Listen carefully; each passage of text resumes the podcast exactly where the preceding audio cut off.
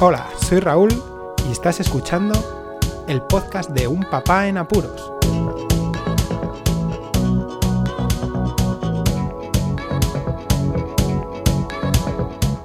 Hola, pod escuchas, bienvenidos a un nuevo episodio del podcast de Un Papá en Apuros. Ya estamos en el día 39 de este confinamiento y mientras hoy me estoy preparando un cafelito, pero descafeinado, por eso de meter algo líquido y calentito que me apetece junto con unas almendras después de dar de merendar a los pequeños, pues me he acordado de poder hacer este podcast dedicado a un desayuno adecuado a la situación en la que estamos ahora mismo. Un desayuno que es muy variado, pero reducido y comprimido. Os lo voy a explicar. Ahora mismo, en esta situación en la que estamos viviendo todos, el tiempo es oro y cuando se tienen tres niños y uno de ellos está ahora mismo en una edad como Marcos, en la que tiene que aprender y sacar el máximo partido con sus nueve añitos estos que tiene, quien los pillara. Y las tareas que tiene que hacer ahora, vamos a poner microondas.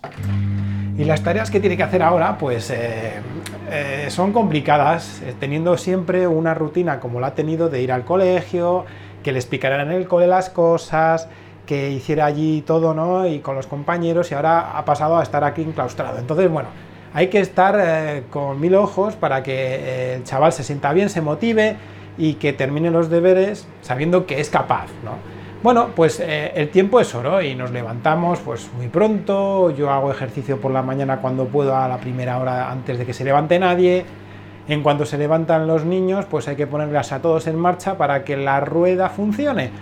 Y bueno, em, el desayuno está siendo crítico porque hay días que sí que puedo hacer desayuno intermitente, ya que no hago ejercicio a lo mejor y tengo energía suficiente para seguir, pero cuando haces un entrenamiento con cierta exigencia cardiovascular y metabólica, pues el cuerpo te pide. Si no, no os veáis lo difícil que es luego mantener a dos mellizos que están correteando y queriendo hacer cosas contigo y que tienes que estimularlos. Así que lo mejor es estar bien, tanto mental como físicamente. Y este desayuno que os voy a explicar pues me mantiene lo justo para que después de hacer ejercicio esté bien, saciado y que alargue durante toda la mañana ese bienestar que necesito para poder eh, eh, estar con los más pequeños y además si Marcos necesita alguna ayuda extra darle el empujón y sobre todo sobrellevar las tareas que haya que hacer, los trabajos que haya que realizar es lo mismo, que estemos al 100%.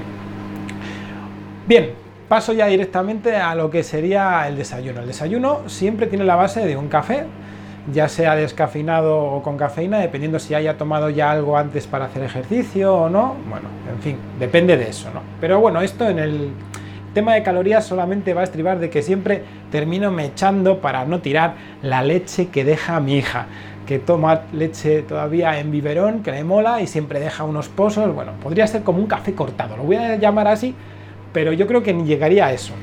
Bueno, pues eh, eh, en total sería una taza de café y después, dependiendo del día y sobre todo también de las capacidades de reserva que tenga yo en el frigorífico, varío solo un ingrediente y es el yogur. Lo que hago es tomarme ese café pero acompañado de una fajita, solo en microondas, una fajita que contiene crema de cacahuete, más o menos puede ser rondando unos 30 gramos. Es una cucharada. Cucharada, pero de cuchara pequeña, pero contundente. Que la extiendo en la fajita. Después la meto en el microondas. La fajita, que es una fajita de, este estilo maxi, que la llaman, ¿no? Es un tamaño mediano. Pero también lo he hecho con unas muy grandes que las venden aquí en esta tierra granadina en la que tenemos eh, capacidad de que vengan de vez en cuando, dependiendo de los supermercados, em, lotes de fajitas para hacer durums y tipo shawarma, que son pues de 30 centímetros y están genial, ¿eh? a mí me encantan esas, para hacer mis, mis shawarmas preferidos, la bomba, pero bueno, normalmente tomo la pequeña. Y mm, eh, lo meto en el microondas, como digo, la crema de cacahuete con la fajita, así. Se reblandece un poco la fajita y calienta un poquito todo. Después añado un par de cucharadas, también pequeñas, cucharaditas las voy a llamar, pero bueno, es que son colmadas y bien colmadas, de yogur. Dependiendo de la reserva que tenga en el frigorífico, pues usaré un yogur o natural de proteínas o griego natural. Luego os voy a comentar las diferencias calóricas que hay entre uno y otro, ¿vale? Entre una fajita, dependiendo de utilizar un tipo de yogur u otro. Después añado otra cucharadita colmada de mermelada de fresa que tengo, pero sin azúcares, 00 que la llaman, ¿no?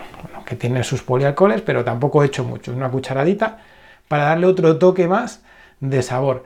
Y eso simplemente lo enrollo, lo cierro así bien para que no se me salga, porque lo del yogur se te va a terminar saliendo. Y termina siendo un alimento muy agradable porque está un poco caliente, pero se mezcla con lo otro frío, da el, sabor un poco saladete del cacahuete, de la crema de cacahuete, y también el dulce de, la, de la mermelada. Y a mí me sacia un montón. Un montón porque cuando terminas de desayunar y empiezas las tareas dependiendo de lo que hayas desayunado a lo largo del día, luego la mañana se te puede hacer muy muy cuesta arriba. En este caso aproximadamente rondan las 450-420 kilocalorías. Bien, las calorías que os comento ahora, estas calorías difieren de la fajita que tiene el, el yogur de proteínas, perdón, con el griego, los dos naturales, tanto en las grasas como un poquito, pero muy poco, en los hidratos de carbono y otro poquito en la proteína.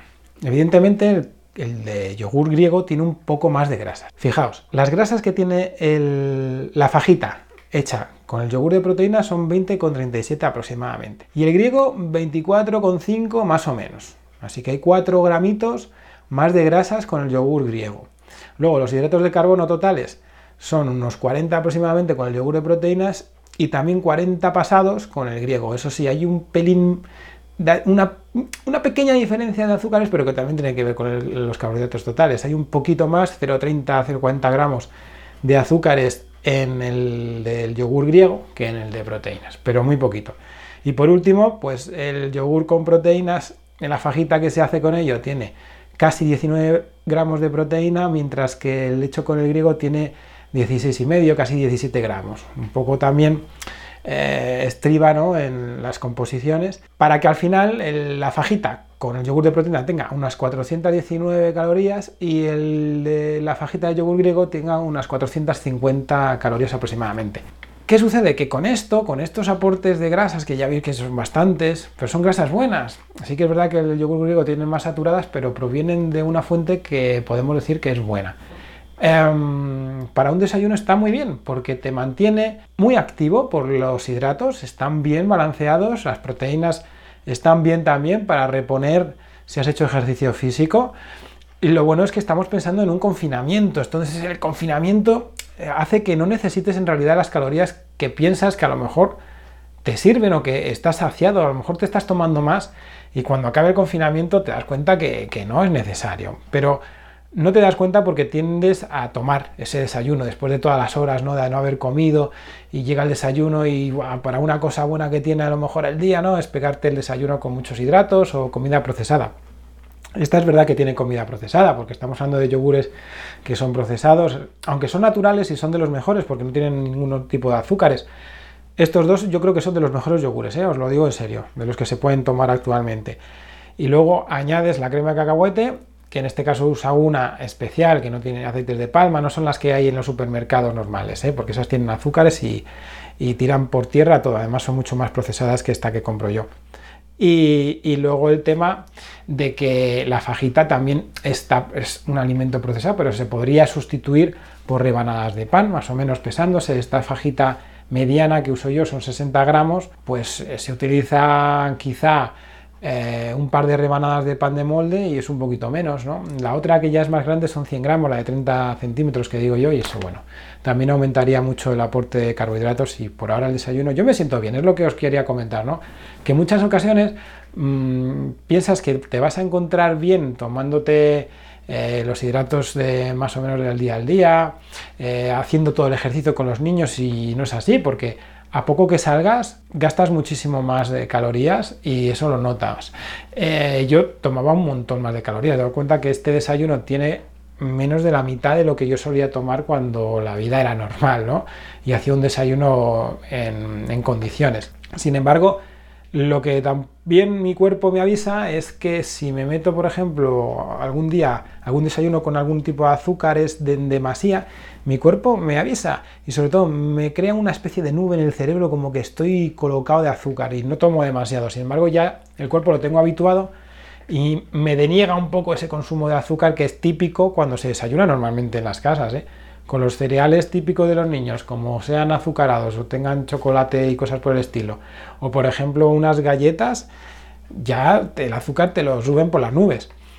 Así que nada, bueno, quería eso, comentar este desayuno especial, este desayuno alternativo con fajitas, hecho en fajita y que es muy sencillo. Lo, importante de todo esto es que se tarda nada, tanto en hacerlo como en consumirlo. Y te deja un muy buen sabor de boca porque son sabores que agradan mucho, las temperaturas también, y al café. Le viene de perlas. Comentad lo que queráis, eh, decidme algún otro desayuno que toméis vosotros que digas, oye Raúl, este es la caña. Eh, algunas veces sí que es verdad que incluyo alguna mandarina o algún plátano, dependiendo de los requerimientos que haya tenido por el ejercicio o que me apetezca. Luego a, lo largo del día añado más fruta y verdura. Pero bueno, que sepáis que esto es para, para basar la mañana y que empezar con fuerzas. Lo que decía, que, os, que, me, que me comentéis a ver qué es lo que tomáis vosotros y, poder eh, aumentar un poquito más eh, la variedad en los desayunos que todos tomamos y sobre todo los que tenemos muy poquito tiempo para empezar el día, para enganchar y que el engranaje vaya bien engrasado, que no haya problemas y que terminemos antes de comer sin, ay madre que me caigo del hambre o del sueño o del apijotamiento de estar todo el día sin parar. Suscribíos si no estáis suscritos. Muchísimas gracias por escucharme. Un saludo y hasta luego.